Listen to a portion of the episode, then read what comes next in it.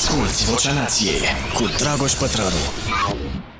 Suntem la Vocea Nației, episodul cu numărul 76, senzațional. Și astăzi este uh, o zi specială pentru că este ziua lui nevastă mea. Mulți ani trăiască, mulți ani trăiască. Da, e dincolo. Suntem la uh, uh, cafenea uh, și am zis să facem treaba asta.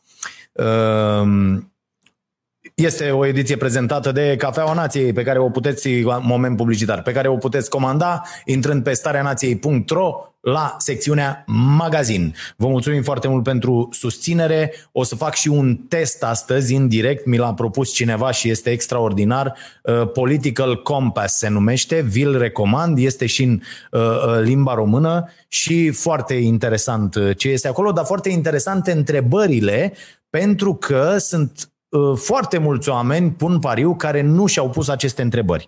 Dar uh, până una alta să spunem că ne puteți sprijini intrând pe stareanației.ro, accesând butonul donează, dacă vreți să sprijini, accesând butonul susține, parcă e, dacă vreți să sprijiniți Școala Nației, Editura Nației, uh, proiectele noastre educaționale. Editura Nației va demara cu cartea despre nutriție pe care urmează să o scoatem noi Uh, și pe care am făcut-o împreună cu a mea colegă Alexandra Corbu, pe care o puteți urmări cu rubrica ei Starea Planetei începând de săptămâna viitoare. De fapt, de luni ne întoarcem 31 uh, august, mâine, ora 22, uh, Prima TV, că văd că întreabă oamenii aici și vă mulțumim pentru că ne sunteți alături. Da, ne întoarcem de mâine cu un nou sezon. Revine și starea sănătății, revine starea muncii cu Victoria Stoiciu odată pe săptămână și Uh, au fost deja uh, înregistrate două rubrici foarte, foarte uh, interesante lucrurile spuse de Victoria și Victoria va și ține un masterclass pe probleme de muncă și drepturi și alte lucruri foarte interesante pe, uh, la Școala Nației, uh, dar despre asta vom mai vorbi. De asemenea, ne puteți sprijini toată activitatea uh, intrând pe canalul nostru de YouTube, Starea Nației Oficial și devenind membri plătitori. Uh, activându-vă acel abonament pentru care vă mulțumim foarte mult. Începând de mâine, atenție, uh, lucrurile, de fapt nu chiar începând de mâine, dar în două, trei săptămâni după ce se definitivează uh, toată treaba cu preluarea Prima TV de către noi proprietari, contractul nostru arată un pic altfel în sensul că vor primi emisiunea integrală după ce ea va fi difuzată la TV, exclusiv abonații plătitori uh, de pe starea nației oficial. Ceilalți uh, vor uh, trebui să mulțumească cu fragmente din emisiune și dacă nu văd la TV acele prime 10 minute pe care le vom difuza în continuare seara de la ora 22 în paralel cu ce se întâmplă la TV. Album de ascultat. Haideți să vedem uh, muzică. Am o recomandare. Îmi pare rău că nu mai putem asculta așa cât un pic, dar ne uh, blochează ăștia uh, cu drepturile de autor și cu toate nebuniile. Chiar dacă promovăm ceva timp de 10 secunde, asta e. Uh, și am găsit pe uh, băieții de la The National, da? Uh, cu Sleepwell Beast. Am ascultat mai multe albume de la ei, mi-a plăcut ăsta, a luat și un Grammy pentru cel mai bun album al anului 2017, dacă nu mă înșel. Sunt ok, nu sunt cei mai șmecheri băieți de pe planetă, dar sunt atât de multe trupe încât uh, uh, nu pot fi toate foarte extraordinar de bune, dar sunt niște băieți de ascultat. Un pic cam triști, dar mie mi-au plăcut foarte, foarte tare și vi recomand. Recomandare de carte. Pe marginea căreia vom și vorbi și vă voi și citi niște lucruri. Cartea este Deteriorare garantată, Sergi Latuș și vă recomand, dacă nu vă place să citiți, deși, băi, are, nu știu, 100 130 ceva de pagini, o, o dați gata într-o după amiază, o să vreți să subliniați, o să vreți să scoateți uh, pasaje din această carte. Ce îmi place cineva zice uh, uh, Zaiafe prezintă mult mai bine cărțile decât Dragoș Pălău. Dar uitați-vă mă, ideea e, deci e vreun concurs, ceva? Pe mine atât am ce capul să prezint cărțile, le citesc și vă vorbesc despre ele. La ce dracu să câtă ură să ai în tine doar să intri să spui ă, Cutărescu prezintă mult mai bine. Și ce dacă? Să prezinte foarte bine toată lumea. Bine că se prezintă cărți, dar ar dracu să dea. Unii sunteți doar pe ură, bă, n-am văzut atâta prostie, mi se pare incredibil. Stați dracu pe curul vostru, nu vă mai uitați la cine nu vă place. La ce dracu vreți să vă uitați și la mine dacă nu vă place? Uitați-vă la alții, mă, mânca gura.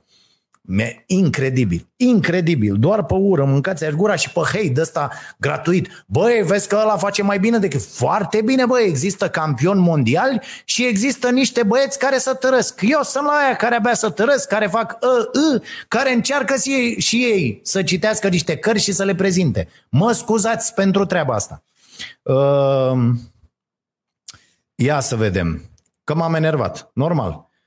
Să putea să nu mă enervez Uh, o să discutăm despre asta. Uh, până atunci, uh, am și un test de făcut, așa cum v-am spus, și aș vrea să luăm întâi testul, dacă l-ați deschis, pagina 1 din 6. Începem cu un simplu fleac, câteva afirmații privind modul în care vedeți țara și lumea. Foarte interesante întrebările, pentru că spuneam mai devreme, sunt foarte mulți oameni care nu și-au pus niciodată aceste întrebări despre ei. E foarte util. Bă, de fapt, ce cred eu despre lume? Ce valori am? Pentru ce militez eu? E foarte important testul, dacă vreți, și pentru a vă definitiva o opțiune de vot. Uh, dacă globalizarea economică este inevitabilă, aceasta ar trebui să servească în primul rând umanității, nu intereselor corporațiilor transnaționale. Ce simțiți în legătură cu această afirmație? Eu sunt în acord puternic cu această afirmație, pentru că da, globalizarea este inevitabilă, a atins deja cote alarmante, aceasta ar trebui da, să servească în primul rând umanității, nu intereselor corporațiilor transnaționale, pu, luale naiba. Așa. A, băi, fraților, sta să vă zic că nu mai am voie să zic nimic. Uh, nu mai am voie să, nu mai avem voie să vorbim urât, pentru că m-a înștiințat colega Loredana de la uh, starea nației digital, ca să zic, de la starea digitală a nației uh, și mi-a dat aici o chestie. De astăzi, doamnelor și domnilor, zice, important de anunțat la Vocea Nației, de astăzi vom fi live și pe Twitch. Poate știți voi, dar eu trebuie să anunț asta. Vom fi live și pe Twitch și da, suntem primul creator de conținut media din România. Este mă, prezent pe Twitch. Twitch este eligibil cu Smart TV, Chromecast, nu știu ce, exact cum e YouTube, deci vă descurcați voi. Și uh, mai avem o chestie că uh, vom intra Uh, și cu Discord. Deci este o nenorocire întreagă, vă spun, o nenorocire întreagă. Mai au să mă pună fetele să dansez pe TikTok și gata, s-a terminat, uh, s-a terminat lucrarea. Bun.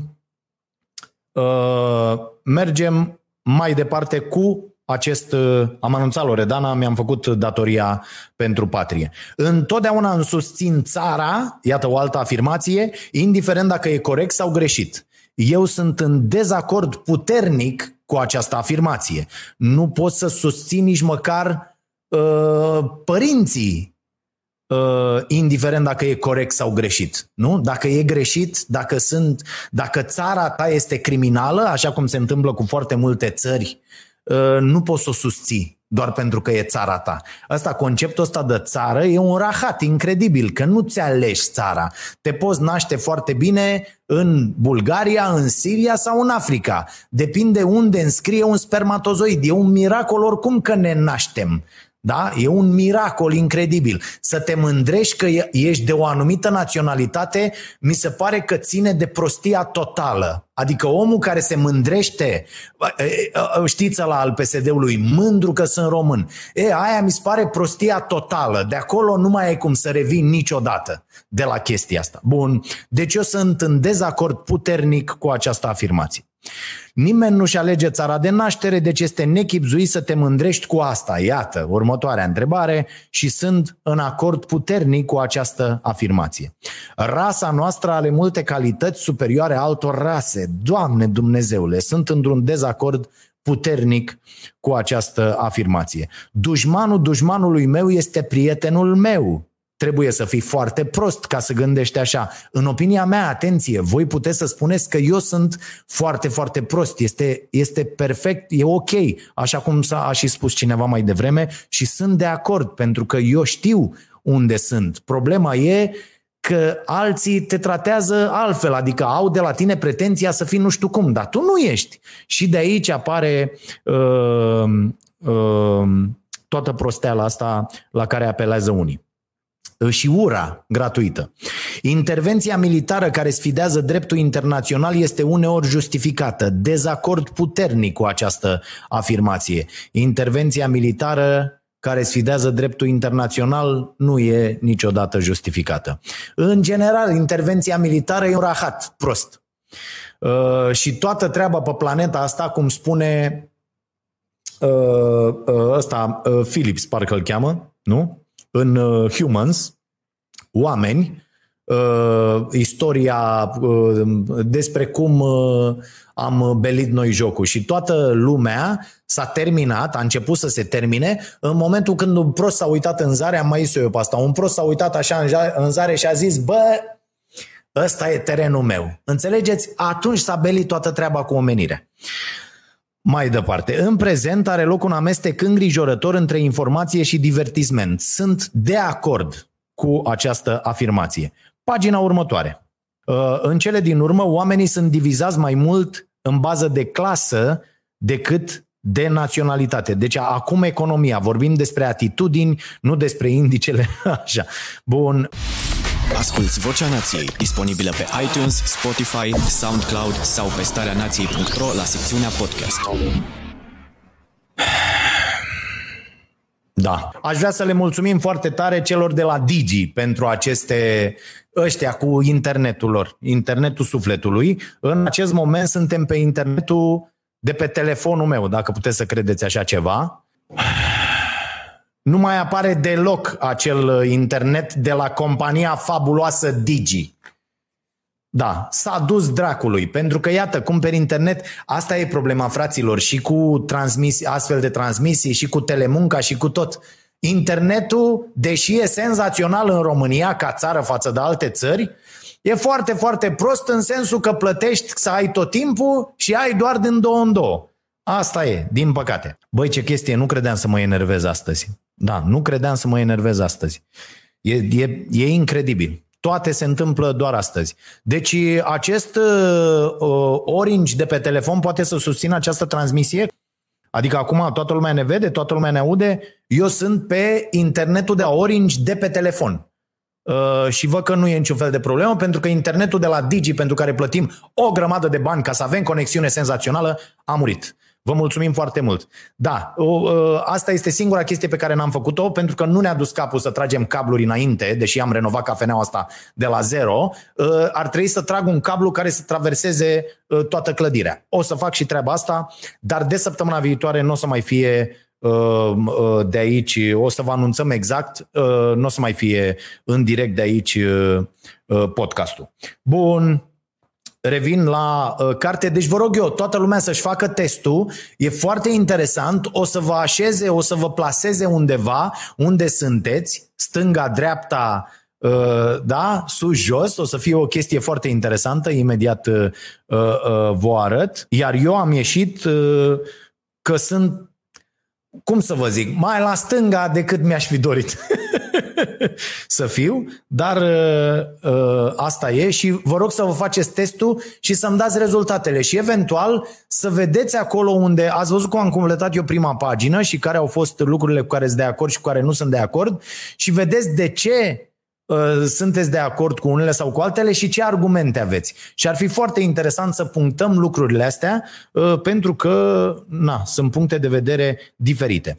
Haideți să vorbim un pic despre am discutat un pic și la SDRC, dar pentru oamenii care nu s-au uitat, am avut două întâmplări uh, uh, săptămâna asta pe care le voi uh, spune foarte pe scurt. Am scris și două texte în legătură cu ele. Cred că o să încep să republic măcar așa o dată pe lună pe, pe www.pătraru.ro, pe blog Uh, prima chestiune mi s-a întâmplat cu marea companie, corporație Apa Nova, partea grupului Veolia, un grup care, pentru a pune mâna pe această resursă atât de importantă, apa, uh, a făcut foarte multe nenorociri, uh, inclusiv crime în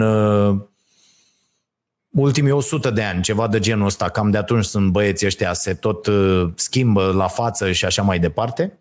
Și uh, am rămas fără apă într-o zi. Am rămas fără apă, mă vede toată lumea, mă aude toată lumea. O să vă rog eu, urmăresc astea în timp ce vorbesc, să scrieți, bă, s-a blocat, bă, nu mai merge, bă, de ce tot ok. Uh, și uh, sun la marea companie Apanova, să rămână, să rămână, vă zic foarte repede, uh, am și eu o problemă că nu e apă. Uh, și doamna mă trimite să mă uit în cămin. Zic, poftiți? Să vă uitați dumneavoastră în uh, căminul de apă, să dați capacul de la canal la o parte. Serios?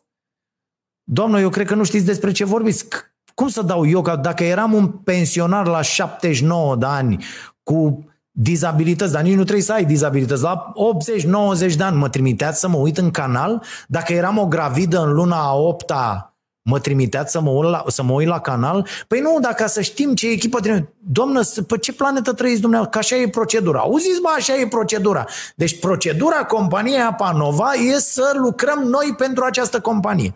Mi se pare incredibil, am sunat deja dintre consilierii locali, mă rog să și schimbă treburile acum, dar uh, promit să schimb această procedură imbecilă dacă asta e procedura și doamna nu m-a trombonit.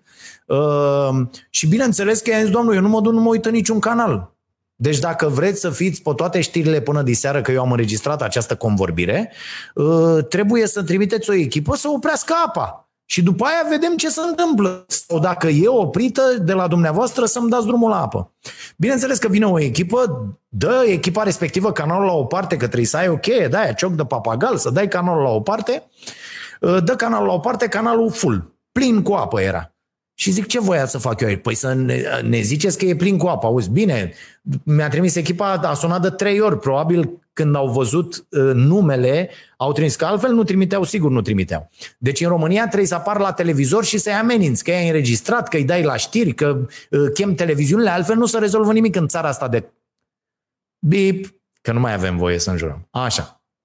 Și uh, Oamenii respectivi opresc apa, bineînțeles, să bagă un nene acolo în canal, nu mai putea să iasă, l-am scos eu, asta e altă treabă, dar uh, uh, s-a oprit apa. Am chemat apoi un instalator care a rezolvat toată problema. Deci, iată cum este procedura imbecilă a unei firme care ne exploatează o resursă, câștigă o grămadă de bani din chestia asta și ne pune pe noi să lucrăm pentru ea, pentru interesele ei de mare corporație. Mi se pare genial, adică nu exploatează doar angajați prost plătiți și uh, ne uh, vămuiește nouă apa da? și noi uh, ne plătim propriile resurse ca și cum n-am fi în stare să le administrăm singuri sau cu o firmă a noastră și ne pune această firmă să și lucrăm pentru ea. Mi se pare genial. O a doua chestiune e cu ăștia de la asigurări. Avem asigurare de asta medicală, privată, la uh, Alianț. Și merg cu Fimiu, uh, sunt foarte supărat de câteva zile pentru că uh, uh, era suspect de ciupitură de menisc și asta are și urmează să opereze. Uh, pierde și turneul final care e la sfârșitul săptămânii, uh, la, la, în perioada 7-20 septembrie. Aici la Ploiești se joacă toate turneele finale de, de juniori. Uh, și m-am dus să-i fac o investigație, RMN. Uh, copilului îi plătim asigurare de ceva ani, n-a, n-a fost niciodată să n-a avut nevoie, acum avea nevoie, nu știu, e 6-700 de lei, ceva de genul ăsta. Și mergem, ne programăm, ajungem acolo, uitați, avem asigurare, vrem să facem asta. Femeile de acolo foarte amabile, la un centru de ăsta de, de analize remene, Hiperdia. Foarte ok, aranjat acolo, te invitau înăuntru, curățat tot, completai, am completat hârtii 50 de minute. Deci nu se poate așa ceva. Dacă vreți să mergeți la analize, mergeți mult mai devreme, pentru că trebuie să completezi hârtii ca dementul, să scrii, mai ales dacă ești reprezentantul legal al unui copil, datele copilului, datele tale pe toate fișele alea și sunt vreo 20-30, mă rog, cu tot, cu ce trebuie să completezi. Am completat și vine femeia de acolo, nu vă spărați, vorbiți la asigurări. Alo, da. O doamnă de acolo ce era la asigurări zice, nu vă spărați, nu putem să vă decontăm chestia asta. De ce, doamnă, nu puteți să-mi decontați? Păi nu putem să vă decontăm pentru că eu trebuie să am grijă să nu se termine telefonul, uh, bateria, că rămânem iar fără internet. Păi nu putem să vă decontăm pentru că uh, aveți biletul de trimitere de la medicul specialist. Uh, este o poză. Și noi avem nevoie de bilet de trimitere în original. Serios, doamnă?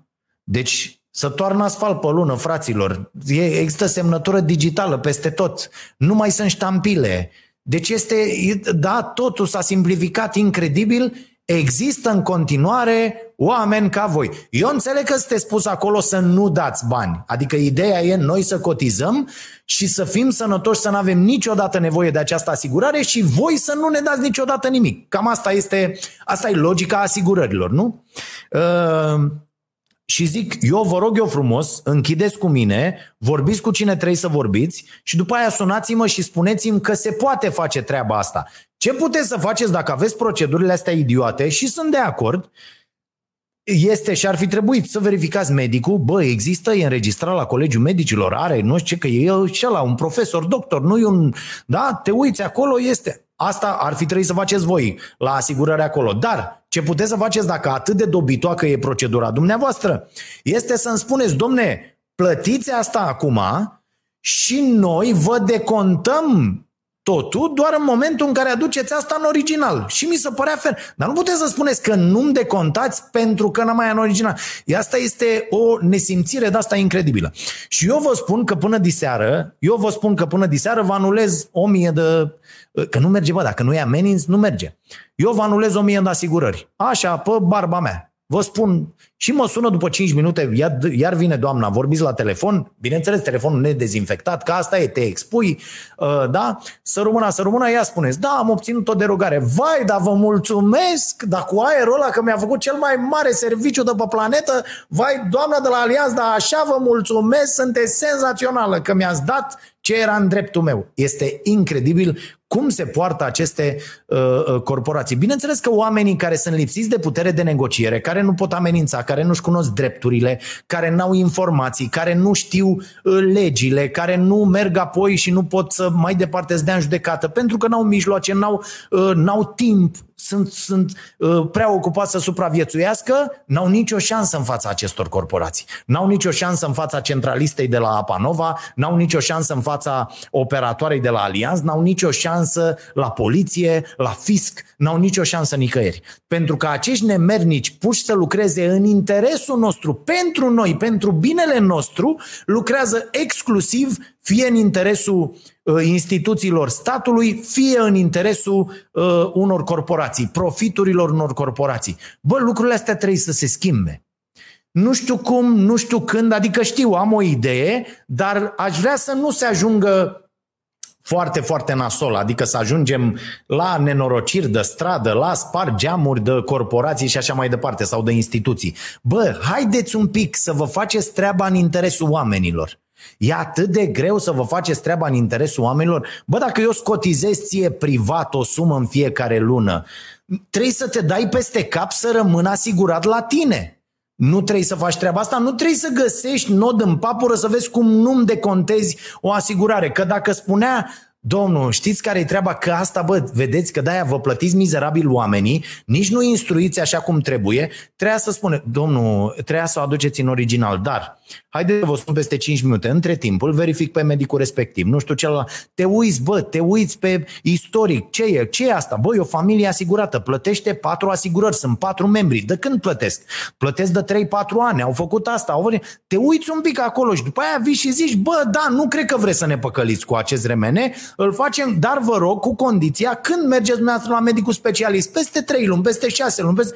să luați și acea hârtie în original. Astea sunt procedurile. Sunt proaste, nescuzați nu știu ce. Bă, ar fi fost, aș făcut 10 ani cu ochii închiși de aici încolo, fără niciun fel de problemă asigurare. La anul când o să vină asta cu asigurarea, o să zic, bă, eu aș vrea să fac cu alții. Ia să vedem și alții. Hai să vedem cum e la alții.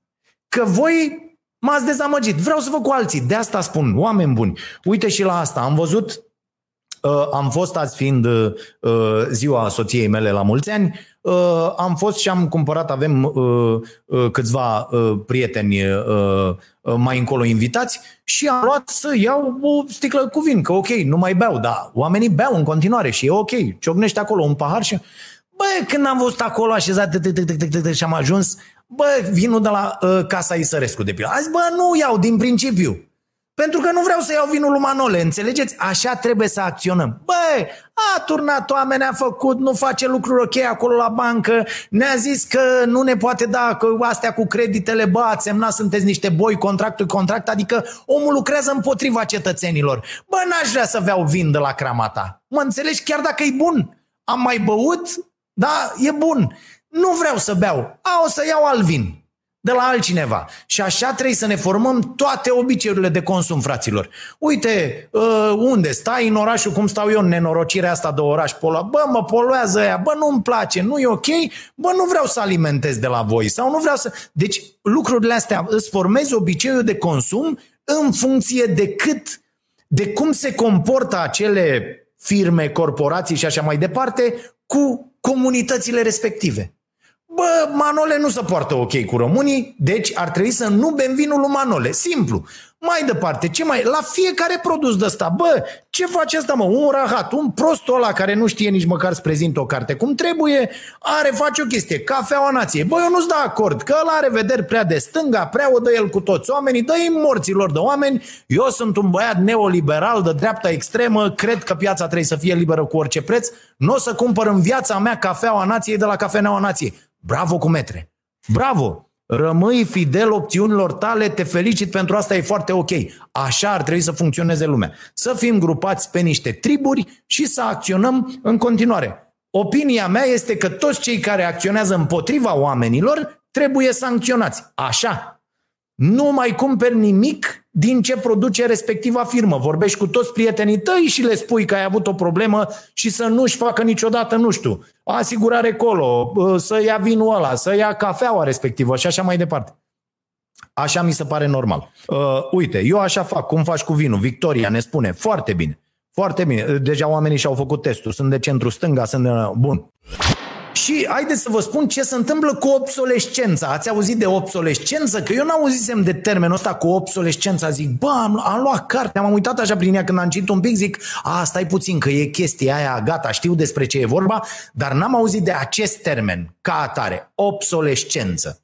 Și obsolescența asta, cartea este despre obsolescența programată, pentru că mai există o obsolescență uh, uh, psihică, e asta dată fizică, asta dată de uh, Uh, de, de modă, da, de uh, învechirea uh, clară a unui produs. Dar obsolescența programată, că asta zice omul aici, deteriorare garantată, este despre defectele pe care producătorii le introduc intenționat în produse, foarte interesant, cu scopul de a le strica cu scopul ca acestea să se strice după o perioadă.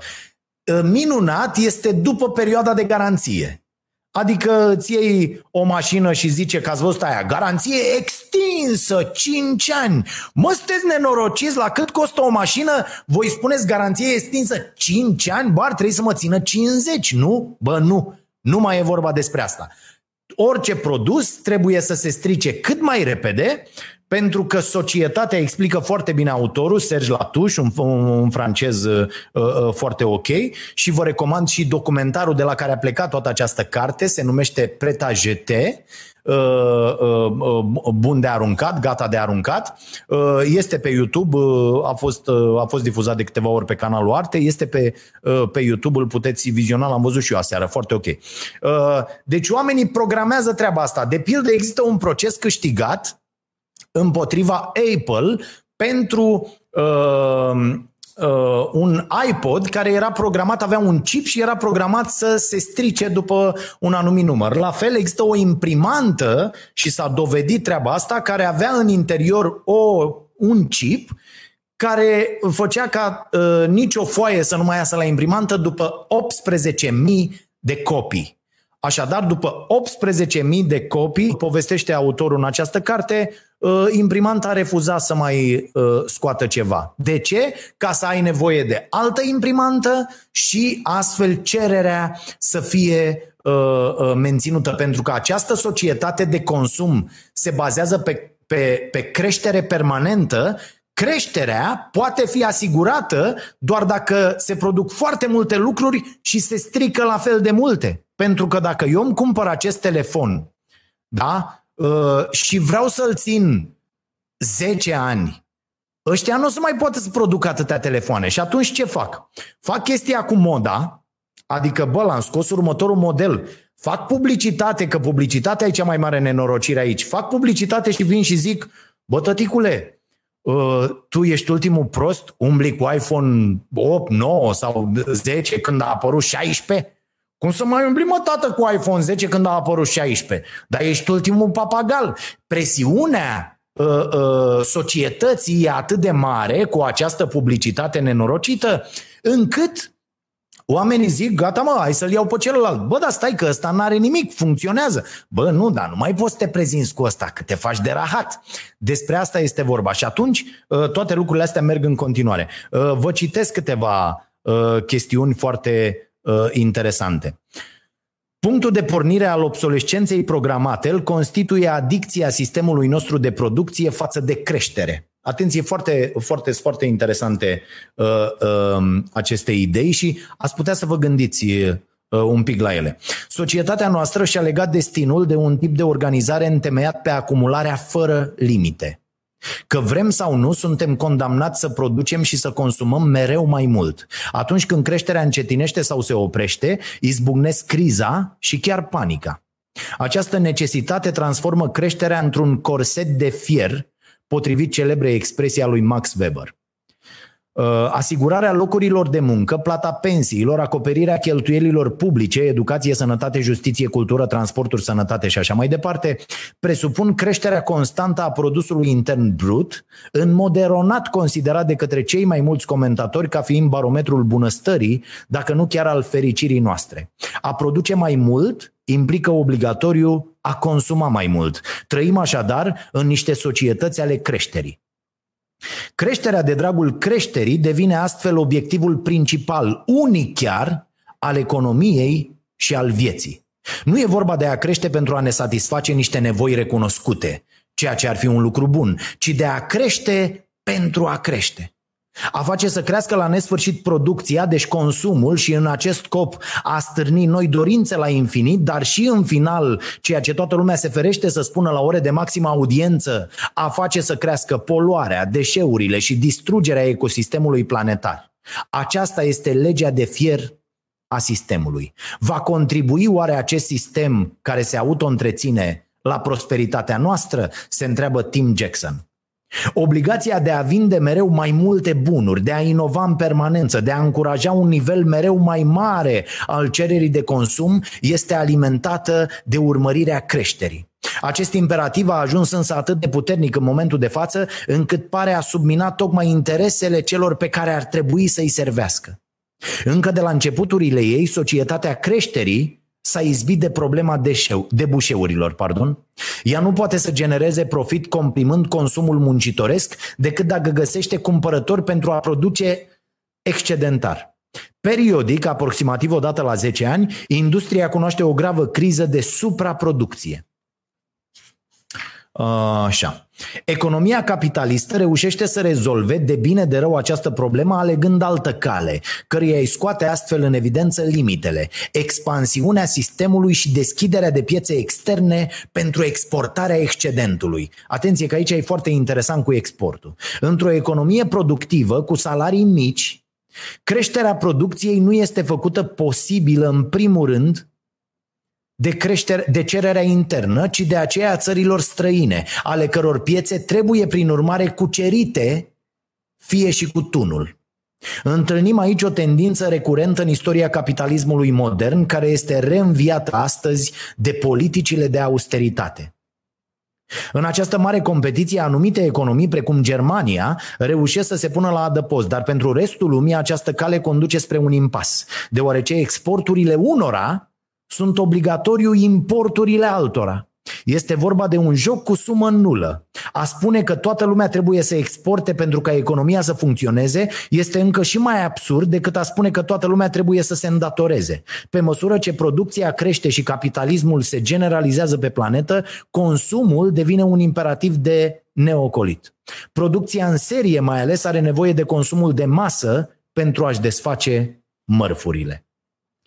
Uh, și aici am să revin un pic la uh, cartea prezentată acum uh, două ediții, cred, uh, Stăpânii Foamei. Vă aduceți, uh, vă aduceți aminte? Da. Stăpânii Foamei, uh, Stefano Liberti este autorul. Uh, acolo ni s-a prezentat uh, treaba cu pasta de tomate, cu roșiile produse în China, duse în Italia, de unde trec de la triplu concentrat la dublu concentrat, doar sare și apă se folosește pentru asta, și apoi, cu steagul Italiei aplicat, ele pleacă în Africa, unde sunt vândute. Iar Africa n-are voie să-și facă propria producție de roșii, Adică are voie, dar pur și simplu nu poate face pentru că orice conservă de roșii produsă de o companie care face treaba asta în Africa este de trei ori mai scumpă decât nenorocita aia de conservă, subvenționată pe tot acest drum de guverne, Uniunea Europeană și multe alte uh, uh, tâmpenii de-astea, mă abțin să nu vorbesc uh, foarte, foarte urât, și astfel africanul care s-a angajat că el e sărac și are nevoie de bani să nu dea subvenții pentru propria producție, este obligat să cumpere acea mizerie care pleacă din China, merge în Italia, unde apare frumos Bela Italia, steagul Italiei, ma che fai, eh? și ajunge în Africa, unde săracii ăia cumpără la preț de nimic și au modificat și obiceiurile de consum, mănâncă uh, această pastă de roșii pentru că este uh, foarte ieftină și este uh, cam singura chestie uh, pe care și-o permit. Mi, mi se pare uh, incredibil că Uh, și cumva arătăm cu degetul tot către țările sărace, către țările care sunt condamnate astfel pentru că marile companii trebuie să-și deschidă piețele permanent ca să creeze cerere și creând cerere prin politică de subvenții, prin toate nenorocirile. De ce credeți că noi suntem ultimii proști și de ce credeți că avem totdeauna la conducere, apropo că vin alegerile, politicieni care sunt slugile uh, uh, uh, Bruselului și slugile uh, puternicilor zilei. Noi nu, nu vedeți că nu suntem în stare să dăm și noi o subvenție pentru cei care pro, pro, procesează aici, să dăm o subvenție mai mare la, nu doar la cel care uh, cultivă, ci la cel care procesează aici și vinde aici. Este inadmisibil să urcăm pe barjele alea grâu, să meargă în altă parte și să ni se întoarcă un croissant de 10 ori mai, mai scump, când putem să le facem noi aici. Și ce rămâne să dăm și la alții. Dar suntem condamnați să fim slugi. De ce? Pentru că n-am învățat încă să stăm în două bețe și să spunem, bă, noi nu vrem. Atâta, e suficient să spunem, bă, noi n-am vrea așa. Noi vrem să facem și pentru noi. Am vrea să facem și pentru noi. Și uite, de mâine n-am mai vrea să primim produsele alea de rahat care ajung în hipermarketuri la noi și care sunt modificate, au rețete modificate, sunt mult mai multe euri, mult mai multe uh, grăsimi nenorocite, mult mai multe. De ce? Pentru că pe piața de aici merge. Iar UE spune, și a și spus că a fost această problemă, vă aduceți aminte, am discutat foarte mult despre ea, UE vine și zice, domnule, producătorul poate să adapteze rețeta uh, în funcție de gustul local. Să moară mămicuța ta, că gustul nostru local e să halim mai multe grăsimi nasoale și euri? A? Gustul nostru local e să băgăm tot tabloul lui Mendeleev în noi, a? Să trăiți voi! Mi se pare incredibil. Uh, câteva lucruri vă mai citesc foarte repede și apoi luăm și uh, întrebări. Uh, imediat. Am subliniat aici uh, niște lucruri foarte interesante. Uite, uh, creșterea a devenit cancerul omenirii. Uh, este profesorul Belpom care spune asta, Dominic Belpom. Uite, cred că e și interesantă și cartea asta a apărut în 2007, până nu va fi prea târziu, dată la Paris. Ia să căutăm și cartea asta, da? Avant qu'il ne soit trop tard. Uh, Eisenhower a fost întrebat ce anume trebuie să facă cetățenii pentru a combate recesiunea. În anul 1950, fraților, da, 1950. Acesta a răspuns să cumpere. Ce? Orice. Nu? Uh, consumul delirant a devenit astfel o necesitate absolută pentru a se evita catastrofa crizei și a șomajului. O cumpărătură azi, un șomer mai puțin. Poate chiar tu proclamă un spot publicitar american. V-ați întrebat vreodată cum a trecut, că dacă vă uitați în cultura americană, cum au trecut americanii de la a fi niște uh, uh, oameni foarte conservatori, cu, uh, cu mare grijă față de produsele lor, mândrindu-se că ele durează o viață, la la la, la chestia asta vă spun eu și uh, spune de fapt uh, autorul acestei cărți, că nu m-am născut eu uh, să știu lucrurile astea, dar le citesc, chiar dacă le transmit mai prost, lucruri pentru care prezint scuze, Uh, la școală, copiii aveau chestia asta, mai bine, mai bine arunci și cumpere altul decât să repari. Se, pre, se predă la școală. Așa s-a ajuns la asta. Spălare pe creier, publicitate, PR, nebunie. Uh, un spot publicitar american, care a fost transformat pentru radio și televiziunea din Detroit într-un cântec la modă. Iată cum sună versurile. Să cumperi, să cumperi înseamnă să ai în continuare de lucru. Să cumperi înseamnă să ai viitorul asigurat. Cumpărați, cumpărați ceea ce vă doriți azi. Hmm? Foarte, foarte tare. Uh, Uite, publicitatea se străduiește să prezinte produsele industriei ca pe niște mijloace de a achiziționa obiectele dorinței sau substitutele lor. Succesul este incontestabil, însă rezultatul firește e dezamăgitor atât pentru consumator cât și pentru vânzător. Într-adevăr, nu poți să acumulezi la nesfârșit automobile, frigidere sau mașini de spălat fără a ajunge la saturație. Pentru menținerea cererii, trebuie ca aceste obiecte să piară și încă din ce în ce mai rapid. Pe asta se bazează obsolescența programată. Uh, avem nevoie de o. Uh, scuze, ce să, bătrân, maimuță bătrână. Avem nevoie ca obiectele noastre să se consume, să se ardă și să fie aruncate și înlocuite într-un ritm în continuă creștere. Trebuia să inventăm, uh, conchide uh, Packard, uh, tehnici comerciale care să-i transforme pe americani în niște consumatori obligatorii, vorace și risipitori și să fabricăm articole care să permită această risipă. Este tocmai ceea ce au făcut publicitatea, creditul pentru consum și obsolescența programată. Aceste trei ingrediente sunt într-adevăr necesare pentru ca societatea de consum să-și poată continua hora diabolică. Publicitatea creează dorința de a consuma, creditul îi oferă mijloacele, iar obsolescența programată îi reînnoiește necesitatea. Aceste resorturi ale societății creșterii constituie adevărate incitări la crimă în ceea ce privește ecosistemele, accelerându-le distrugerea. Uh, un publicitar spune o chestie foarte interesantă. Uh, în meseria mea, nimeni nu vă dorește fericirea, deoarece oamenii fericiți nu consumă. Da? Uh, vă spun, foarte interesantă cartea, o puteți uh, comanda, repet, citi într-o, într-o după-amiază. Ideea principală este că uh, Uh, vă va determina să vă puneți foarte multe întrebări în legătură cu uh, obiceiul de consum, cu tot ceea ce faceți uh, în fiecare zi. Bun, și acum acestea fiind spuse, cu cele două întreruperi, sunt și eu ca arbitrii aia, am oprit ceasul la întreruperi. Voi scrieți, pătrarul citește. Haideți să luăm și și ceva întrebări și dăm și premiu Cafeaua Nației pentru Uh, cea mai uh, interesantă întrebare. Uh, da, astea sunt mesajele, uh, uite că uh, George am văzut aici, uh, Caterina, las că pun eu, uite asta. Uh, uh, George Chircu ne zice, ce ar trebui să se întâmple pentru a vedea un astfel de mesaj de interes public? Consumul regulat de fast food dăunează grav sănătății sau să vezi un astfel de mesaj după reclamele lor. Ar putea să nu existe reclame pentru alimentele fast food, la fel cum nu există pentru țigări?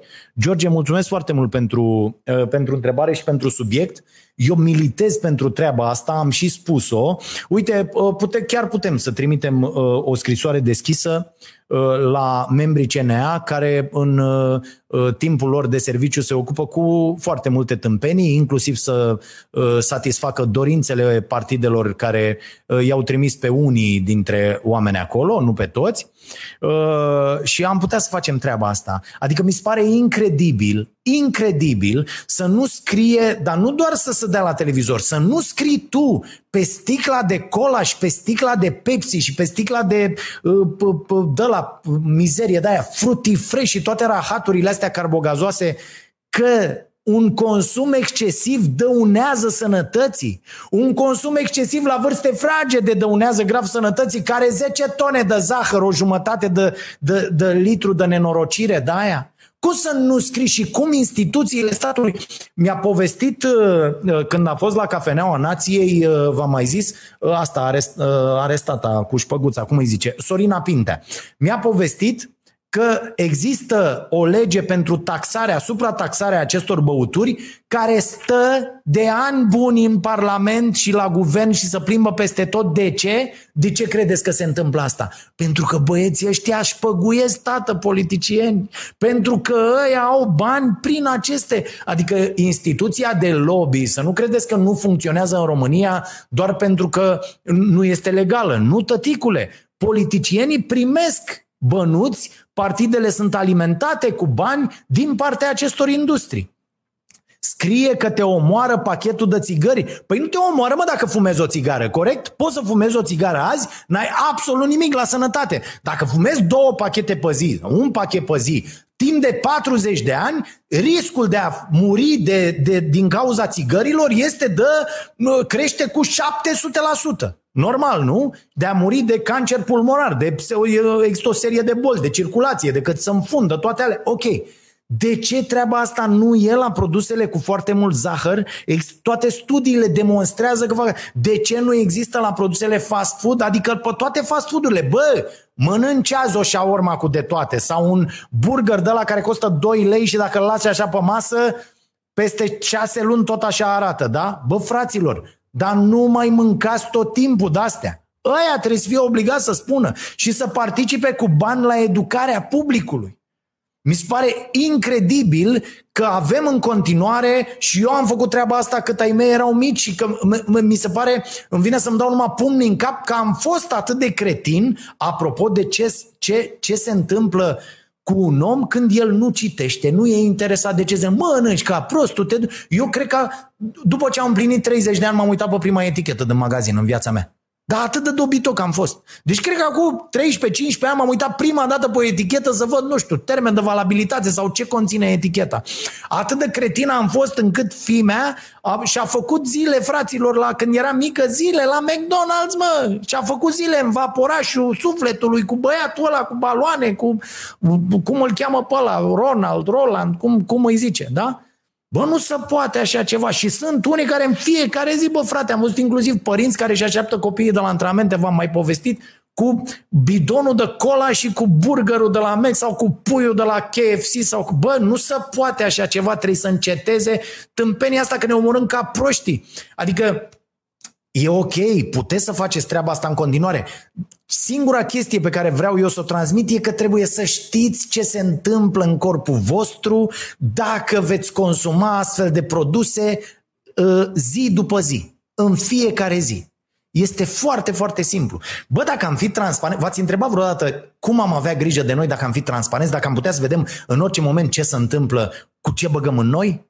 Vă dați seama că noi ne tratăm corpul de foarte multe ori și eu am făcut-o până acum vreo 10 ani mai rău decât ne tratăm tomberonul din, din curte sau uh, uh, uh, ghena de gunoi de la, de la bloc? Mai rău, bă, băgăm numai gunoi în, în noi, băgăm mizerii, băgăm moarte în noi, moarte lentă. Și nu e că bagi odată, nu zice nimeni nimic. Bă, dar dacă bagi în fiecare zi gunoi, Bă, nu că, că mai zic unii, lasă-mă că tot acolo, da bă, s-ar putea tot la 75 de ani să mor, cum o să sper să mor și eu dacă nu dă ceva peste mine, că uite, mi-au găsit ăștia ceva și la inimă, nu merge bine o supapă, ci că de mult timp, da, asta e. D- dar, bă, fraților, ideea e cum îi treci pe ultimii 25, adică te duci odată în somn după ce te-ai jucat seara cu nepoții sau cu câinele sau cu cine vrei tu, da? sau cu aia bătrână, te duci așa și bă, a murit, e ok, n-a fost o zi în spital sau te duci după 25 de ani în spitale, mâncați aici gura ta. Cu chin, cu doctor, cu bani dați, cu... te trezești că ai muncit o viață întreagă și dai tot la medici și la șpăgi și la spitale și te îmbolnăvești de toate bacteriile și nenorocirile. Nu e o mare diferență? În loc să te duci, te, stai liniștit, te distrezi, mai faci ceva acolo, o roșie în curte, un castravete, citești, da? te simți bine, te joci cu nepoții și odată te-ai dus. Aia e, bă, s-a dus. Nu, nu ți-ai chinuit familia, nu ți-ai... Despre asta este vorba. Și da, George, mulțumesc pentru întrebarea asta. Băi, trebuie să acționăm cu toții pentru ca acești oameni să plătească pentru răul pe care îl fac. Pentru că nu e adevărat aia. Și aici, dacă că mai sunt ăștia, uh, toți neoliberalii ies și zic, dar ce mă, oamenii stâmpiți, dar să se documenteze, domne, ce treabă ai tu cu mine că eu vând moarte lentă la pet sau la uh, cutie sau la nu știu ce, ce treabă ai tu cu mine că... Bă, am treabă, pentru că omul ăla nu știe, mă, pentru că reclamele îl induc în eroare, pentru că, uite, stăteam și mă uitam, bă, nu, teleshopping-ul ăsta. Bă, trebuie interzis, haide să ne vedem de treabă. Bă, fraților, sunt oameni atât de creduli care sună la nenorocirile alea și cumpără toate rahaturile alea. Bă, nu să bă, trebuie să plătești o taxă foarte, foarte mare ca să poți să difuzezi așa ceva și ar trebui să fie obligat ca produsele alea să fie de calitate, garantate și așa mai departe. Bă, spăcăliți oamenii. Cu toate alifiile alea, ați văzut, apar tot felul de, de, de, de nebun. De ăștia pentru 3 lei să vând, l-am văzut și pe Marele Ducadam. Bă, bă, ești Marele Ducadam, nu te duce, bă, să faci chestii de-astea, bă, nene, lasă-o, drea, cât puteau ăia să-ți fi dat ca să te duci să... Deci nu e ok, nu e ok. Și sunt folosiți uh, astfel de oameni, influencer, oameni în care uh, Uh, uh, ceilalți au încredere pentru toate mizeriile astea, mă, mizerii, care sunt împotriva uh, uh, sănătății uh, um, oamenilor. Ok. Caterina, hai să vedem. Uh, ce mai avem? Întrebări de la cetățeni. Uh, eu am avut o discuție inclusiv cu cineva din, uh, uh, dintr-o firmă de asta de mare, una dintre astea două mari, de uh, băuturi de-astea, uh, carbogazoase, și există de vreo 15 ani o discuție internă despre a menționa pe etichete, bă, consumul excesiv uh, înainte de vârsta de 14 ani nu, nu este recomandat sau consum, de, de, deci ceva, bă, nerecomandat. Păi de unde, bă, cum să pună ăștia așa ceva? Că publicul de 10-14 ani ăla e publicul lor. Uitați-vă pe stradă, merg copiii ăștia cu sticlele astea de băuturi nenorocite, ă, n-au niciun fel de problemă. La fel cu alea energizante, mă, bă, nu mai beți alea energizante, bă, toate nenorocirile alea, nu le mai beți, mă. Unde te uiți, e Bruce Willis, promovează hell, draci, raci, ăia cu Red Bull, îți dari pe aia cu, bă, nu mai luați că una e că bei o dată și ai băut, nu știu, de trei ori în viață, de zece ori în viață lucrurile alea când sunt și alta e că sunt unii cum pleacă undeva, au și au luat mă, două, trei de alea, ce, bă, terminați, bă, nebunilor, și dă și cu cafea și cu aia, vi să oprește inima și nu știți de ce ați murit. Da. Lucian, mulțumim pentru uh, acest super sticker. Uh, uh, uite asta.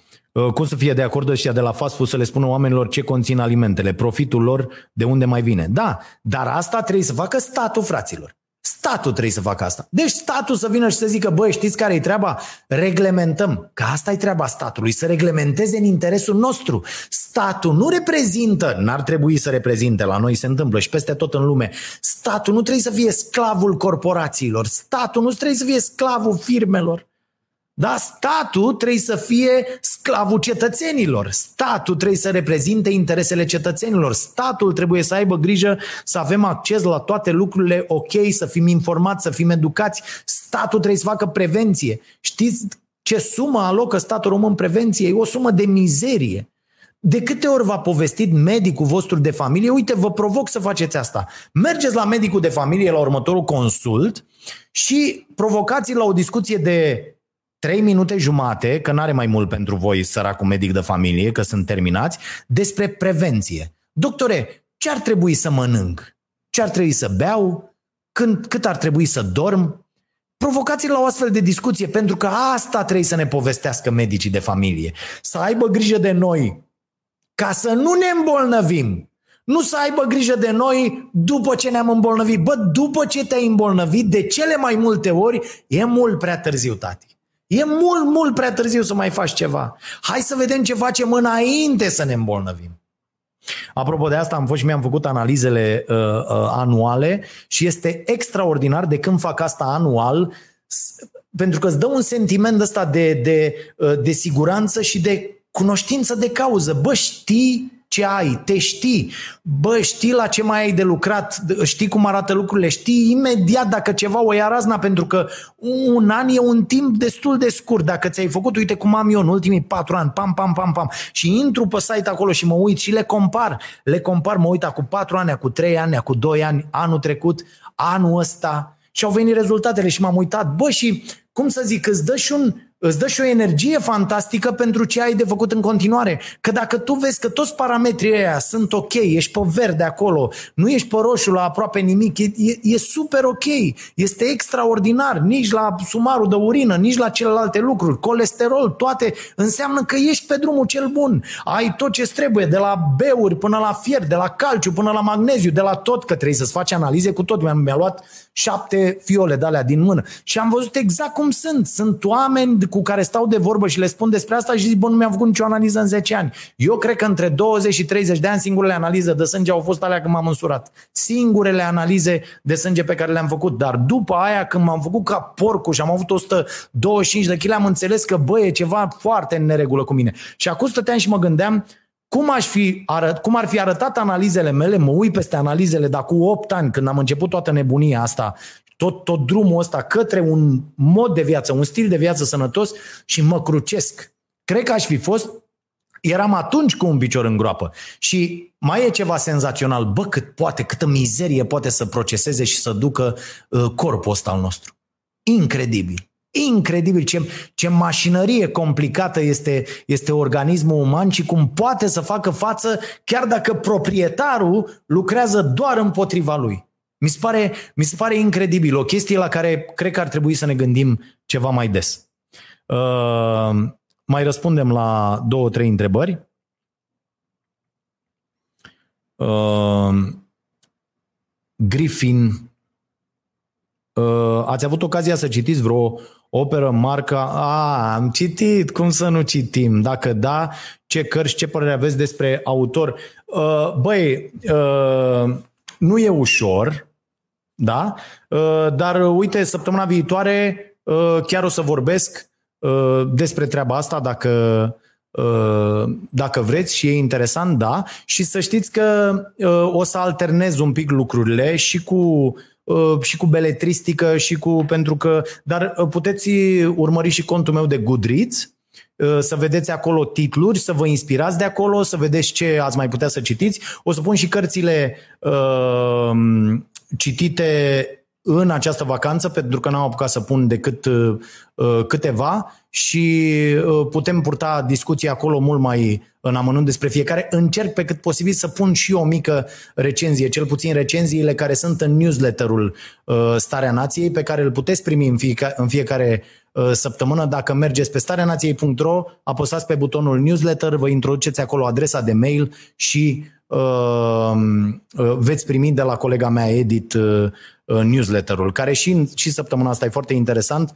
Uh, la capitolul Școala Nației, acolo o schemă, pentru că am început să înregistrăm uh, profesori din toată țara, profesori extraordinari uh, și am început cursul de matematică. Lucrăm la pachetele BAC și capacitate, astfel încât să le putem oferi tuturor acces gratuit la educație de înaltă calitate. Mi se pare foarte important ca uh, uh, niciun copil să nu mai facă ce spunea doamna Barcari sau cum o cheamă de la educație, să nu mai uh, uh, dea bani la pregătire ca să ia 10 la examenele astea nenorocite. Mi s-ar părea foarte, foarte interesant. Uh, mai departe, uh, am citit Valoare de nimic în două zile, uh, ceea ce nu reușisem cu nicio carte până acum. Da, uh, foarte interesant. Uh, rezultatul testului. Au început să vină pe mail-ul meu rezultatele testelor, dar chiar ar fi interesant să-mi ziceți, bă, am ieșit uh, libertarian sau am ieșit uh, socialist sau am ieșit... Da? Puteți să-mi, puteți să-mi trimiteți și de ce credeți treaba asta? Ce, ce vă diferențiază? Am putea să facem. Ce părere aveți despre toate reclamele tâmpite la suplimentele alimentare? Lori. Da, o părere foarte proastă Uh, despre aceste produse. Cred că statul nu-și face treaba. Cred că toate aceste produse trebuie controlate uh, mult mai bine înainte de a fi lăsate uh, pe piață și cred că statul român, la fel ca foarte mulți dintre medici, statul român primește de la aceste companii care dau suplimente alimentare, produse de înfrumusețare, tot felul de nebunii de astea Uh, care nu sunt, uh, uh, nu intră în zona de, de medicamente și ar trebui să aibă aprobări mai, mai serioase, cred că acolo e o, o șpagă foarte, foarte mare. Adică sunt sigur, nu cred, sunt sigur că acolo există niște șpăgi enorme enorme pentru toate lucrurile astea. Și gândiți-vă așa, statul și industria farma, deci instituțiile statului și industria farma, funcționarii din, din ambele zone au tot interesul ca noi să ne îmbolnăvim, ca noi să ducem o viață nesănătoasă, ca noi să consumăm toate rahaturile de pe piață, astfel încât să ajungem pe mâna industriei farma, pe mâna, uh, iată, uh, uh, operatorilor privați din sănătate, că zici, bă, uite, muncesc, tracabou, nu știu ce, la la la, plătesc o asigurare, că merg la privat, are la grijă de mine mai, mai ca lumea, așa nu e cazul în toate locurile, dar e o, e o foarte mare problemă pentru că statul și aceste corporații lucrează împotriva noastră. Pur și simplu. Și depinde de fiecare dintre noi să se apere să, să, să tindă către un mod de viață sănătos, să spună nu la toate porcăriile, să, să aibă această, această voință care se poate găsi în fiecare. Dacă, iată, citim, dacă ne informăm, dacă stăm să ne întrebăm un pic uh, Bă, ce vrem noi să facem cu, cu viața noastră? Bineînțeles că poți să stai pe canapea, să te uiți la toate porcăriile de la televizor cu berea în nas, uite, începe și starea nației de mâine și să râgâi și după aia să te la culcare. Bine, și a doua zi să o iei de cap. Bineînțeles, dar iată la ce s-a ajuns, fraților. Știți ce a făcut toată, uh, și uh, iar revin la, la carte, obsolescența asta programată, ce face? Face o chestie foarte simplă. Ne-a transformat în niște mașini, suntem noi, practic, supuși unei obsolescențe programate, pentru că băgând în noi prostii, băgăm în noi, ne, ne, ne defectăm acele piese de care avem nevoie pentru a trăi. De ce? Ca să ajungem acolo unde uh, să ne repare ăștia sau să murim de la vârste din ce în ce mai fragede ca să vină alții să consume prostiile respective și așa mai departe. Despre asta este vorba, despre obsolescența uh, uh, oamenilor și mergem la muncă, iată câștigăm în medie cât să ne permitem să mergem la muncă și a doua zi, umplem uh, uh, coșul la hipermarket, mâncăm toate prostiile, din nou mergem la muncă și după ce se termină ciclul ăsta și dacă suntem norocoși ajungem la pensie, toți banii pe care îi câștigăm, unde îi trimitem? La utilități tot ce facem, la ceva nenorocire de mâncat și restul, dacă ne rămâne ceva, n-apucăm să ne plimbăm, n-apucăm să uh, le cumpărăm nepoților ceva, n-apucăm să facem nimic din ce ne-ar face plăcere. Nu, cotizăm la uh, sistemul de sănătate în continuare, cotizăm la industria farma. Ați văzut câte pastile. Nu vă întrebați, bă, e oare normal ca un om trecut de 50, 55, 60, 65 de ani să ia 40 de pastile pe zi?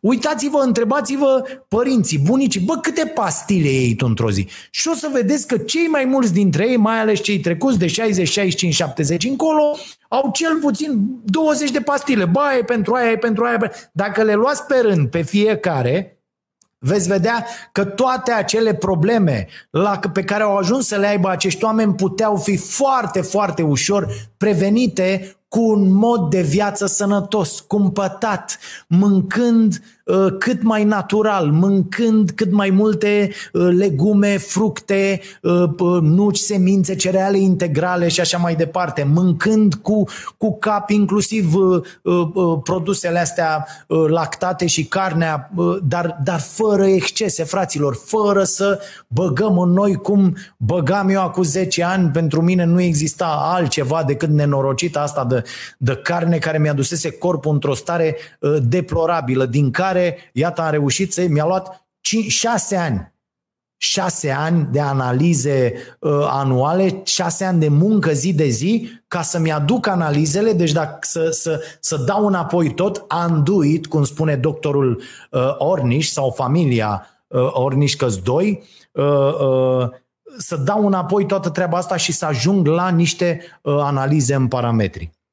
Uh, apropo, două chestii voiam să zic. Una de săptămâna trecută că uh, deplâng împreună cu toți ceilalți uh, moartea lui Sir Ken Robinson uh, și vă recomand uh, uh cărțile lui. Uh, pe toate au fost traduse la noi la editura publică uh, patru sau chiar cinci și, și vi le recomand cu școli creative, cu Descoperăți elementul, uh, cu ce o lume ieșită din minți. Deci sunt, sunt niște cărți extraordinare despre educație și despre ce ar trebui uh, uh, să se schimbe în sistemul tradițional de educație astfel încât să nu mai pregătim uh, oameni pentru trecut, ci pentru viitor. Această expresie pe care eu tot o folosesc o am de la uh, Sir Ken Robinson. Și să mai anunț că Marius Mitrache uh, um, bodybuilderul, nu? cum se zice, uh, vegan, a luat uh, locul întâi la naționale weekendul ăsta, mi se pare, Caterina, dacă găsești tu.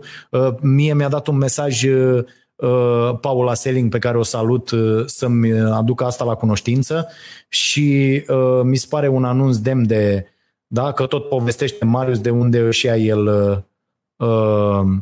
proteinele. Campion, locul întâi la naționale de la Sibiu ieri, el este Marius, pe care cu siguranță îl, îl cunoaștem, îl cunoașteți. Uh, foarte, foarte tare uh, uh, performanța lui, mai ales că este un sportiv care a trecut de la steroizi și toate nebuniile și carne și proteinele, așa cum era, bă, proteine mult. Bă, am cunoscut oameni care mâncau 20 de ouă pe zi, câte șase Uh, cum să zice, șase piepți de pui. da, așa e. Dați-mi mie șase piepți, doamnă. Da, în fiecare zi, bă, este incredibil. Deci distrugem ficat, pancreas, tot, tot, tot, distrugem uh, absolut tot în, uh, în noi. Mi se, pare, mi se pare incredibil. Iată, Răzvan Lăcătuș, am renunțat 99% la mezeluri. Bă, bravo! Săptămâna uh, trecută acest 1% m-a prostit. Am făcut un acid la stomac de am înnebunit. Am avut și o revelație că n-am avut acid la stomac de când am renunțat la, me- la mezerii. Da, uh, într-adevăr, mezelurile sunt foarte, foarte nasoale, sunt foarte, foarte rele, bă, și te uiți, mamă, reclamele, bă, stați puțin, că fac rău, în exces, probabil că, bă, alea care n-au prostii în ele, deși sunt foarte puține pe piață care n-au prostii, care sunt într-o cantitate mică, o dată, la o săptămână, la două, la trei, la lună, la o sărbătoare, n-au absolut niciun efect, pentru că organismul nu e de, am văzut, uh, uh organismul duce, dar, bă, nu mai există riscul, scade foarte mult, că asta nu spune nimeni, bă, nu mor mâine. Scade o cărămidă în cap sau uite, crep ca mine aici, că afli că nu merge, nu se închide foarte bine o supapă sau o ceva, defecțiuni de astea din fabricație, din ce ai avut. Bă, frate, și mori caz lat acolo. Ok, asta a fost, atât a fost, dar diminuezi foarte mult riscul unor boli având acest regim de viață sănătos, care să includă și mișcare și tot, că mi-a zis doamna cardiolog, domne, um, că eu zic, doamne, eu nu pot să nu fac efort, eu fac sport în fiecare zi. Să deschidea cu sezonul, vorba aia, zice, la starea nației, nu doamnă la ping-pong. Cum adică la ping-pong? Păi cum? Am competiția mea cu, cu Marius Sene, care m-a bătut joi, dar m-a, m-a, m-a, asculta cu urechea. Deci, dar l-am bătut și eu luni. Dar începe de luni sezonul, avem acolo, scriem frumos pe perete, nu se poate. Eu n-am cum să și zice, noi puteți să faceți, mai ales sportul ăsta, cardio, e ok. Să nu mai faceți efort, dar las vă iasă ochii din cap, adică greutăți foarte mari toate. Da, doamnă, promit că nu mai fac, am redus într-adevăr toate astea cu greutățile, cu tot, dar da, m-am și școlit, bă, fraților, la începutul septembrie, acum să-mi țineți pumnii, că am și examenul ăla la ISSA pentru uh, m-am băgat în nebuniile alea cu personal trainer, cu uh, fitness pentru copii, cu nutriționist sportiv, mă rog, am învățat să vedem ce este. Dacă nu iau, nu iau, înseamnă că încă mai am foarte, foarte mult de învățat. Uh, la sfaturile dumneavoastră am renunțat la carne pe 7 octombrie anul trecut. Acolo lucrez la renunțarea celorlalte alimente pline de eur. Gina, mulțumim, nu renunțați la sfatul meu. Eu vă spun că există foarte mulți oameni cărora carnea le e ok, le face bine, nu în exces, dar mie unul, cu organismul meu, că aici e chestia, bă, nu mai încercați să-i convingeți pe alții să devină ca voi, eu nu încerc asta, eu vă spun cum mi-a fost mie, iar eu m-am simțit atât de bine, am făcut, vă reamintesc, experimentul ăsta pentru o lună cu carnea. L-am făcut pentru o lună și am văzut că mă simt atât de bine în care am zis hai să mai fac o lună, hai să mai fac o lună. Mi-am făcut analizele și am mai trecut un an și mi-am făcut din nou analizele. Iau uh, uh, separat uh, suplimente, beuri, omega-3, toate lucrurile astea. Dar îmi este foarte bine, mă simt eu, unul mă simt extraordinar uh, uh, fără carne, ceea ce s-ar putea să nu, vi, să nu vi se întâmple, să nu fie cazul vostru. Încercați, vedeți ce vă e ok. Moderația este cheia în toate și când spun moderație înseamnă, bă, foarte puțin din fiecare. Mâncăm incredibil, de nici nu ne dăm seama cât de mult mâncăm. Și apropo de asta, mi-a făcut o observație cineva și a zis, domnule, câteodată te contrazici. Da, pentru că uh, una e scopul da? Una, una e scopul și alta e ce faci în fiecare zi pentru asta, microprocesele respective. Și că aș fi zis odată, domne, nu mai contează dacă ai trecut la o alimentație sănătoasă, nu mai contează caloriile și sunt de acord cu asta, uh, uh, dar uh, acum două săptămâni ai zis că ți-ai cântărit cerealele, că ți-a zis soția că nu știu ce. Da, de ce? Pentru că în vacanță am o activitate fizică mult mai redusă. Adică probabil 1000 de calorii în minus chiar dacă am făcut sport în continuare. Da, a dispărut ping-pong, a dispărut fotbalul de când a început pandemia, uh, care la fel uh, uh, consuma la mine, au dispărut drumurile, la București a dispărut emisiunea care pe mine mă consumă extraordinar de mult. Și atunci nevastă mea a zis, bă, că i-am zis, am luat 3 kg. Am luat 3 kg, mâncând absolut necontrolat, dar foarte sănătos. Și a zis, păi ia vezi că tu dimineața, cu cerealele alea, cum îți faci tu treaba, când faci ea un amestec cu tot, vezi că ei de patru ori cât ai nevoie. Și într-adevăr am cântărit cât îmi puneam de obicei și îmi puneam extraordinar de mult. Și ea a zis, bă, 100 de grame și pui 200 de mililitri de lapte de ovăz. Atât. Am pus asta într-o săptămână, s-au dus toate cele 3 kg. Iată, erau fix de acolo. Fix de acolo. Acum începe treaba, Uh, uh, trebuie să măresc din nou. Adică, ok, nu ții cont de calorii, dar nu poți să mănânci. Nu ții cont în sensul că nu le măsori la, mamă, trebuie să fac 1500, 1450, asta am spus eu. Că e o tâmpenie să faci asta, e un stres enorm. Dar când te-ai orientat exact din ce mănânci, că mănânci cereale integrale, uh, uh, uh, fructe, legume, nuși, semințe, lucrurile astea foarte, foarte uh, uh, sănătoase, atunci nu mai trebuie să te intereseze să măsori, pentru că nu vei putea din această combinație să te duci la mai mult de, nu știu, 2500-3000 de calorii, dar dacă faci și sport în fiecare zi sau o activitate, ok, faci cel puțin, nu știu, 10.000 de pași, ești cu bicicleta, te duci, te plimbi, tragi la niște rame de-astea, mergi la sală, joci fotbal, nu contează. Orice faci, Asta e foarte, foarte important că ai consumat și că ți-a rămas și ție să trăiești acolo, cu 1200, 1500 și restul uh, trebuie să și consumi. Pentru că este efectiv, bă, ai, ce ai băgat, ce ai scos din cămară și calitatea lucrurilor uh, pe care le bagi în tine. E, e destul de simplu până la coadă. Dar uh, trebuie să avem grijă de, de toate. Uh, dacă mai avem o singură întrebare, ultima pe care o luăm, că trebuie să închidem. Uh, dacă mai vezi ceva, Caterina, Rocket, ai slăbit 3 kg într-o săptămână? Nu, cred că vreo 3 sau 4. Asta era pe la jumatea vacanței se întâmpla. Deci cred că, cred că o lună. Nu, și nu vă sfătuiesc, nu, nu slăbesc niciodată uh, brusc și nici nu, nici nu e ok. Uh, am făcut treaba asta cu vreo 5 ani și m-am îngrășat la loc ca porcul pentru că ideea e ce regim de viață ai în fiecare zi pentru tot restul vieții, nu ce faci cu o dietă. Da, poți să slăbești cu o dietă, dar dacă revii la aceeași mâncare, la aceleași grăsimi, la aceiași carbohidrați, la aceleași nenorociri, n-are nicio treabă. Uh, și, și ba, mai rău îți va fi. Robert Marinescu, crezi că problema consumerismului trebuie abordată din gimnaziul liceu și să fie prezentate date despre efectele pe care le are asupra planetei? Da, Robert, mulțumesc pentru întrebare uh, și pentru uh, donație.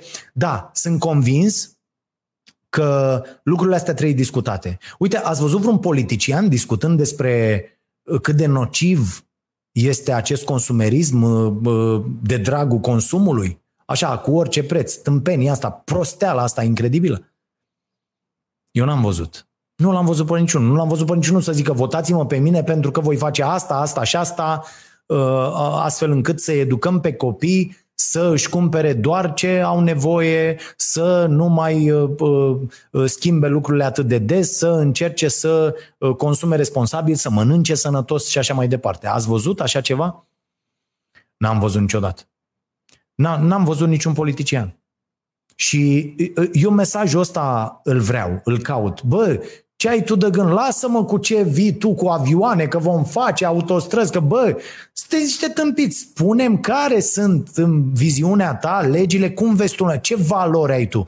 Cum vezi tu că uh, uh, limităm risipa asta nenorocită? Cum vezi tu că nu mai exploatăm uh, ca niște tembel toate resursele? Cum crezi tu că ar trebui să facem și cum vei face? Că de-aia candidezi. Că așa cum cred eu, pot să spun aici, la emisiune, la televizor, peste tot.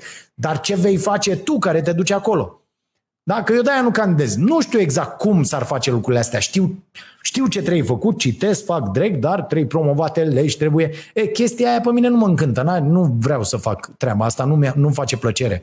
Dar cum le faci tu? Că te duci acolo, candidezi, te pui în slujba noastră, te sacrifici pentru această țărișoară, Doamne, pe un salariu de mizerie, pentru că, de fapt, tu te duci acolo pe banii ăia, nu pentru banii ăia și nici pentru șpăgile pe care urmează să le primești pentru lobby pe care urmează să-l faci pentru toate societățile astea și corporațiile. Nu! Tu te duci acolo în interesul nostru, ca să promovezi legi care ne apără pe noi. Și atunci, de ce sunt mă nenorociților legile astea în Parlament care ne apără pe noi și stau numai prin sertare? De ce nu avem educație? De ce în școli nu avem materii despre treaba asta, de la uh, uh, colectare selectivă până la resurse, până la uh, uh, lecții uh, despre ceea ce face zahărul în corpul copiilor, până la lecții despre ceea ce face uh, carnea în exces, des, până la lecții despre ceea ce fac mezelurile astea. Mâncarea procesată e cea mai mare nenorocire care ni se poate întâmpla. Da? Mâncarea asta procesată în exces. De ce nu învățăm pe copii că asta este cancerul lor și dacă îl fac de când sunt mici, crește în ei și ajung să se prăpădească înainte de vreme. Ați văzut că aveți cunoscut, v-ați gândit că față de acum 10-20 de ani, din ce în ce mai mulți oameni din jurul vostru sau de care auziți prieteni sau prieteni ai prietenilor fac, bă, nenorocirea asta de cancer? A? Ba la, bă, la colon, ba la stomac, ba la plămâni, ba la cap, ba la peste tot. Nu v-ați întrebat de unde? De la mâncare, fraților. De la mâncare și de la băutură.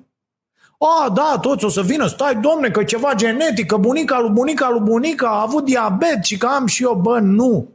E posibil, există o, o predispoziție, există, dar toate sunt amplificate de modul de viață. E simplu, provocații pe medici să vorbească despre asta. Că eu de fiecare dată când deschid discuția, medicii să uită așa și dau din numeri. Dau din numeri. Deci eu am zis, uite, și de un an nu mai consum carne, să dă din numeri.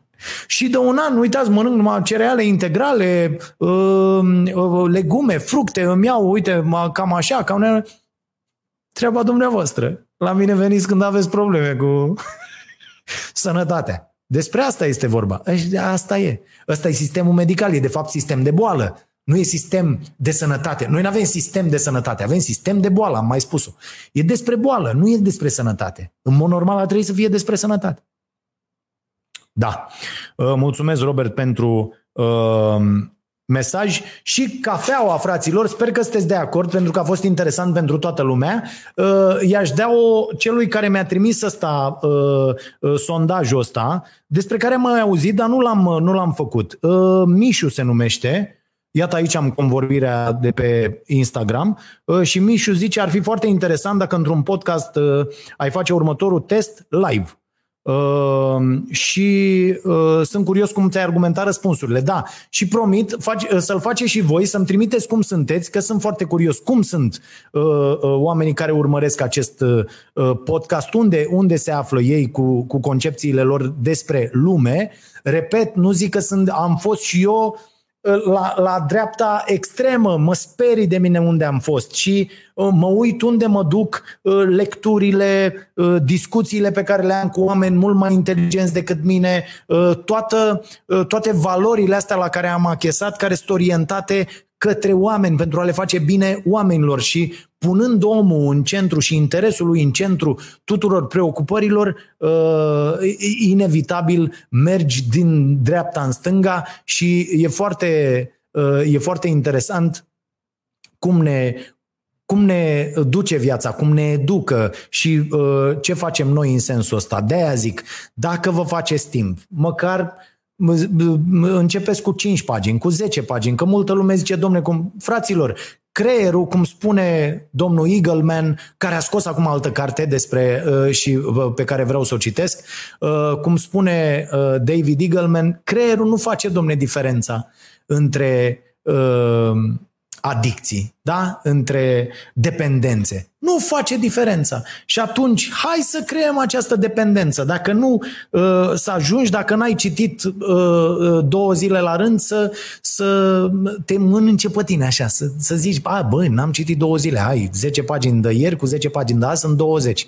Gândiți-vă că nu e, începeți cu 10, o să ajunge la 50, o să faceți 100, 200 în weekend când uh, o să vă băgați într-o carte și nu o să mai puteți ieși. Uite cum e asta lui Bagman cu bunica, este extra, nu ieși, n-ai cum să ieși zi, noapte stai acolo până o termin, că nu poți. Este, este extra și râzi, te destinzi, este extraordinară. Vreau să vă zic o nouă victorie pe care am reportat-o, fantastică. Eu aveam o problemă, o am de când sunt copil, închei cu această mărturisire, Caterina mă oprești după aia, durează două minute. Eu am avut o chestie, copil fiind, le spuneam alor mei, mi-era foarte, foarte frică de întuneric Uh, și am experimentat frica asta în fel și chip pentru că locuind la etajul al 10-lea uh, când se oprea curentul, scara noastră era foarte, foarte întunecată, era ghenă din două în două etaje. Asta însemna că puțină lumină cât să zărește acolo era doar din două în două etaje și vedeam doar monștri în întuneric, doar ce, nu, nu vă spun cum urcam, în ce fugă puteam să urc uh, cele 10 etaje sau, sau să le cobor atunci când, uh, când trebuia să plec. Uh, am avut și niște întâlniri fantastice, de exemplu o bătrânică care încerca să aprindă o, o, un, un chibrit cu care să aprindă o lumânare, să meargă să vadă.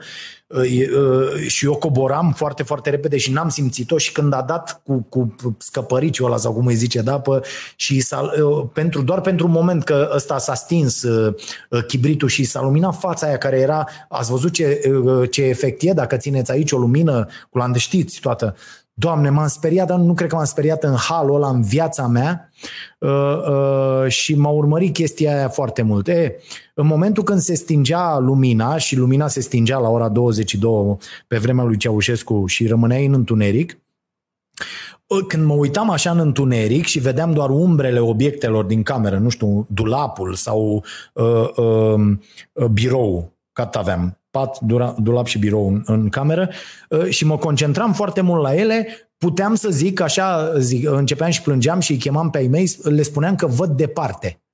A, așa spuneam, aveam câțiva ani, 4, 5, 6, 7 ani și mi-aduc aminte, ziceam, mami, iar văd departe. Departe însemna că eu ținând ochii deschiși și uitându-mă la un obiect, uh, uh, puteam eu am și o uh, cataractă din naștere la un ochi, dar medicul mi-a spus că e fix în centru și atunci ochiul s-a învățat să vadă pe lângă cumva. E o anomalie de asta. Uh, uh, am, am probleme mari. Și făceam așa într-un fel, îmi mișcam ochii, nu pot să vă explic cum, și obiectele se îndepărtau și se apropiau, se îndepărtau și se apropiau și mi-era groază de chestia asta. Apropo și de povestea fetiței din Uh, bunica asta a lui uh, Frederick Bachman.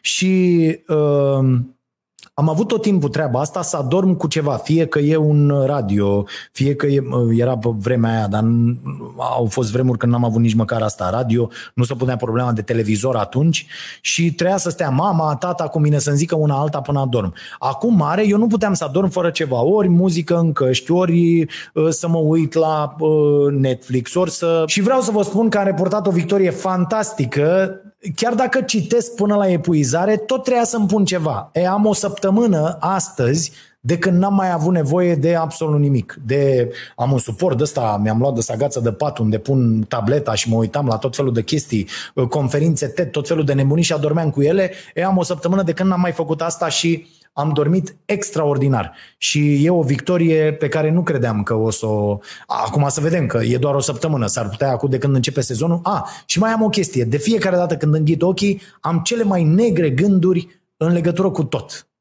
cele mai negre. Mă văd numai în groapă, cu mâinile pe piept, cu toate nenorocirile, cu mine, cu familia, cu toată lumea. Cu... Deci toate lucrurile astea sunt în capul meu, cred că asta e de trilulilu și atunci am nevoie de o distragere permanentă a atenției până adorm atent la altceva. Da, eu probabil trebuie să merg să, să mă caut. Dacă aveți și voi astfel de lucruri, scrieți-mi despre ele și vă mulțumesc pentru că Uh, încercăm să înțelegem mai multe împreună la, la acest podcast, care nu e nici măcar despre uh, o carte. Mi s-a părut interesant să, să prezint asta în fiecare săptămână sau despre un album de muzică sau despre alte, alte lucruri. Ne întâlnim, vorbim aici versi uscate și încercăm împreună să, să fim mai buni după asta, că, că asta ar fi treaba. Deci mergem la mine cu cafeaua asta, cafeaua nației. Vă mulțumesc foarte mult pentru că sunteți și să ne vedem cu bine de mâine de la ora 22 la Starea Nației pe Prima TV. La revedere!